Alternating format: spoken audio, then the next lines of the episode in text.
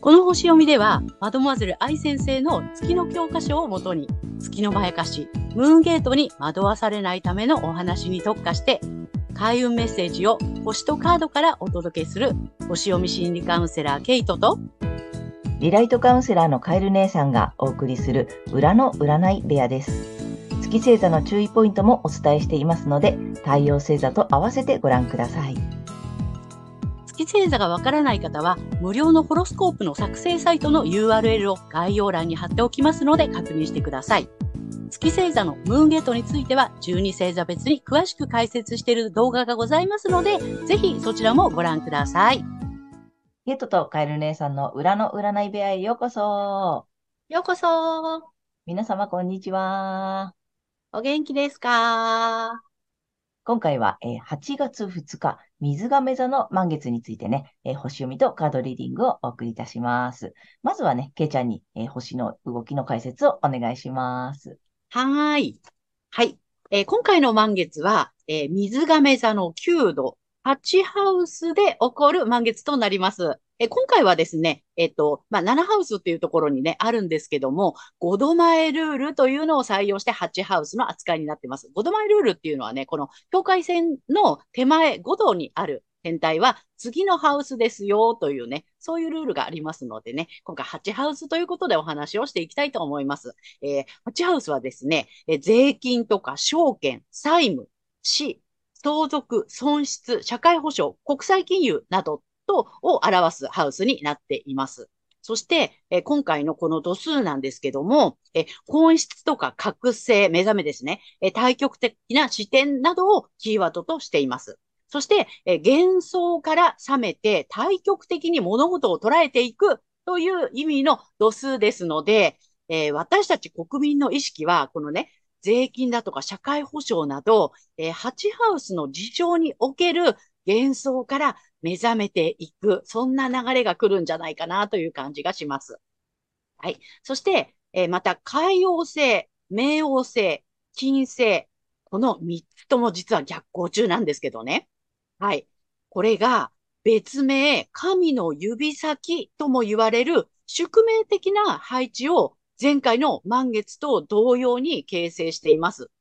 前回は、この情報とかですね、メディアなどを意味する、サンハウスにあった金星なんですけれども、今回は財政とか財産、金融市場など、もろにお金に関わる2ハウスにありますので、外国、貿易などに関わる契約とかですね、取引などで、金融関係に見直しをせざるを得ないような宿命的な出来事が起きてくるかもしれません。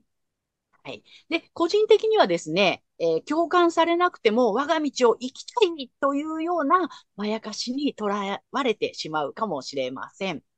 前回の新月で、古い資質もね、アレンジ、結晶化して、自分も共同体も進化するスタートを切って、その後ですね、今回は才能とか収入などの所有のエリアにある太陽に、アイデアや直感に従って、生活を改善したり、新しいコンセプトを打ち出していくことなどを促されそうです。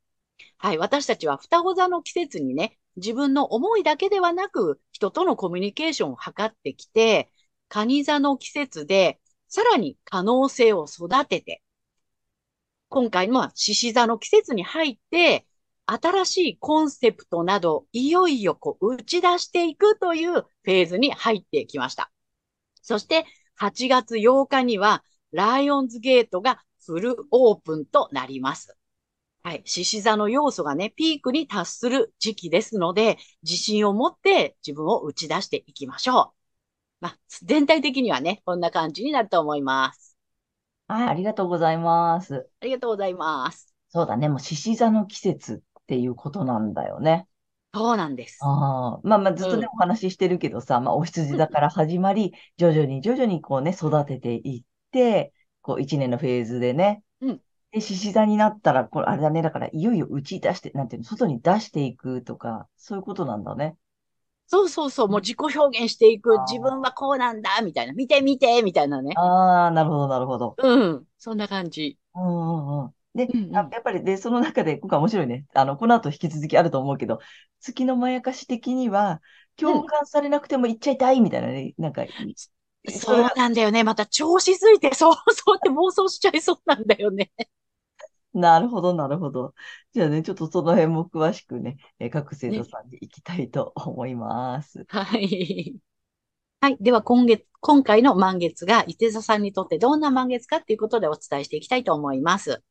はい。いて座さんがアイディアや直感に従い生活を改善したり、新しいコンセプトを打ち出していくことが促されるエリアっていうのは、思想、哲学、海外、スキルアップなどがキーワードの、探求と精神性の領域になります。ここはね、いて座さんのね、本来のね、領域でもあります。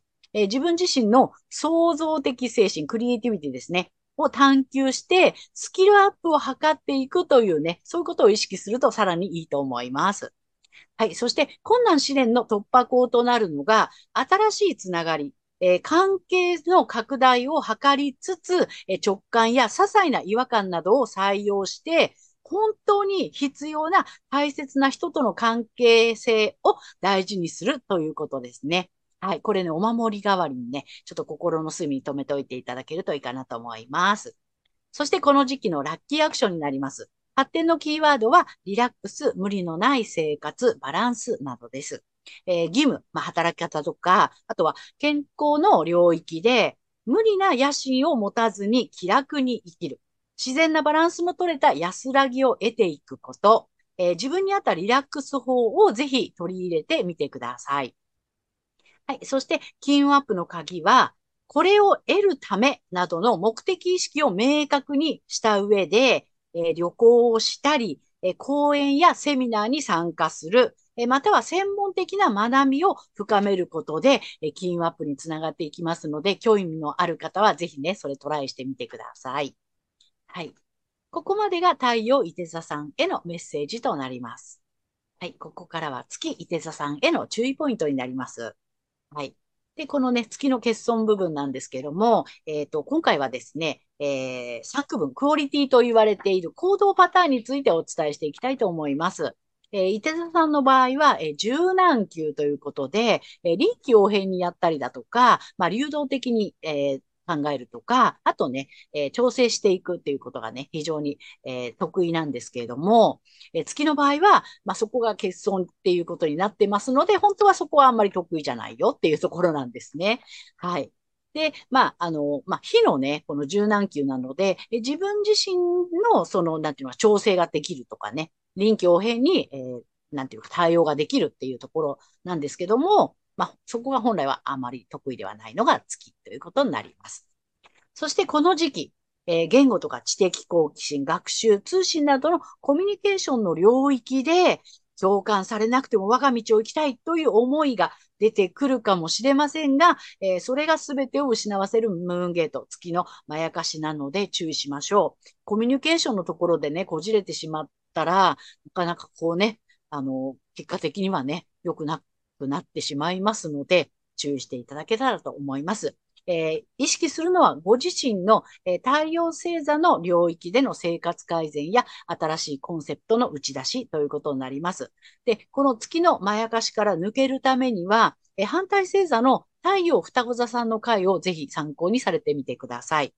反対星座を活用するとリセットができますので、月と太陽が同じという方には特におすすめです。はい。星読みは以上となります。ありがとうございます。ありがとうございます。月星座がいて座さんは、はい。あれだね。コミュニケーションか。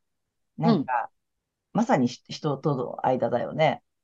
そうなんですね。なのに共感されてなかったり、まだみんながついてきてなかったりするのに、なんか私ならうまくやれるとか調整できるとかって思ってグイグイいっちゃうのは危ない感じだね。危ない。うんうんうん。なるほど、なるほど。なんか分かりやすいね、ここもね。うん。なんその辺、ぜひ月星座が、いて座さんは、そのあたり、ちょっと人とのコミュニケーション、もう一回よく見ていただきたいなと思う感じだね。そうですね。うん、ぜひ、双子座の回を、ぜひ。そうそう。たまに言うけどさ、そんなに深く考えなくて大丈夫なので、軽くね、言ってほしいなと思います。うんということでね、ここからはカエル姉さんの、カードリーディングならぬカードカウンセリングに行きたいと思います。お願いします。はい、でちょっと月始めなのでね、ラッキーカラー出したいなと思って、カラーカード用意してます。で、あとまあちょっと夏にね、向けてなんか身につけていただきたい色とかにしてもらったらいいかなと思うので、太陽いて座さんに向けてね、ほい、あ、来たよ、これ。いきまーす。だだん、おこれはなんだマゼンダ。夏っぽいね。赤紫、まあまあ、日本語で言うと赤紫色なんだね。うんうん、ね。今回さ、このカラーカードは、このね、8月2日バージョン、赤が多い。多いね。ね。で、うん、まあさっきも言ったけど、獅子座のシーズンなんで、ちょっとこう、情熱的な、うん、夏に向けて、うん、打ち出す感じよ。本当にね。でね、メッセージっていうか、まあ、言葉がね、深遠な英知とつながる？おー！なんだ、すごい。いてっぽいなぁ。なんだ英知。英知ですよ。英知得意だもんね、だってね。得意得意。いいんじゃない？うん。なんか、うん。いて座っぽい感じを生かしてほしいよね。うん。ことだね。ね。ね。で、ぜひちょっと、まあ、濃いめの赤よね。赤紫色なので、なんかそんなの身につけていただけるといいかなと思います。でね、ちょっと2枚目は龍神様いきます。いて座さんにお願いします。お、来たよ。はいよ。はい。いきます。ダダン。お、なにこれもちょっと私初めて見たかもしれない。出てうん。運気の運と書いて、運龍さん。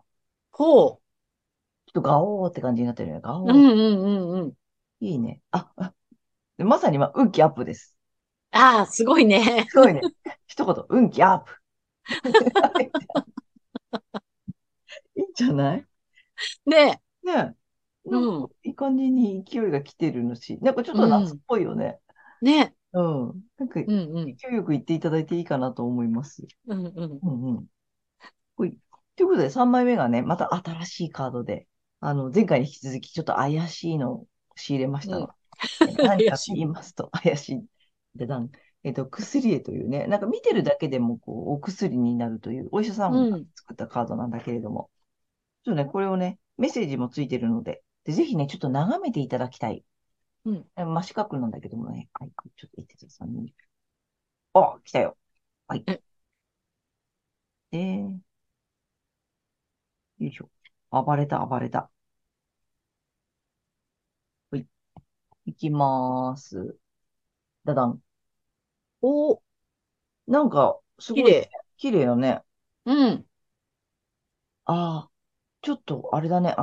まあ、ちょっとこう、大きく出しとくので、じっくり見ていただきたいんだけれども、女性ならではの魅力を最大限に引き出してくれるというカードです。おー。うん。で、ちょっと女性じゃない方も見ていらっしゃると思うので、ちょっとね、もう一枚いきたい。うん。ダダン。お。これはなんだ？これはね、祈りというカードで、家族や仲間など、誰かの幸せを祈るときとかになんか見てくださいって。いいね。いいね。うん。まあ、女性の方はぜひ女性用のカードが欲しいし、それ以外ね、の方はちょっとこれも見ていただいてもいいかなと思うので、ちょっと2枚出しておきますね。眺めているだけでも効果があるそうなので、またこうね、なでなでしたりするといいっていうので、ぜひちょっと、見てみてください。はい。はい。ということで、カエル姉さんのカウンセリング以上となります。ありがとうございました。はい。はい。ということで、今回は8月2日、水亀座の満月のね、星読みとカードリーディングをお送りしました。皆さんご自身の、太陽星座の回をご覧いただいていると思うのですが、ぜひね、月星座の方も調べていただいて、その注意ポイントもご覧になってみてください。またね、月のまやかしから抜けるために反対星座もね、紹介しておりますので、参考にしてみてください。ということで、けいちゃん、次回の放送は？はい、8月16日、獅子座の新月となります。またチャンネル登録やグッドボタンなどね、いつもたくさんありがとうございます。励みになりますのでね、今後ともよろしくお願いいたします。ありがとうございます。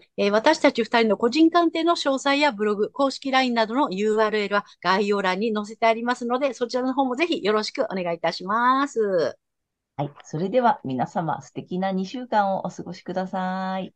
またね。ありがとうございました。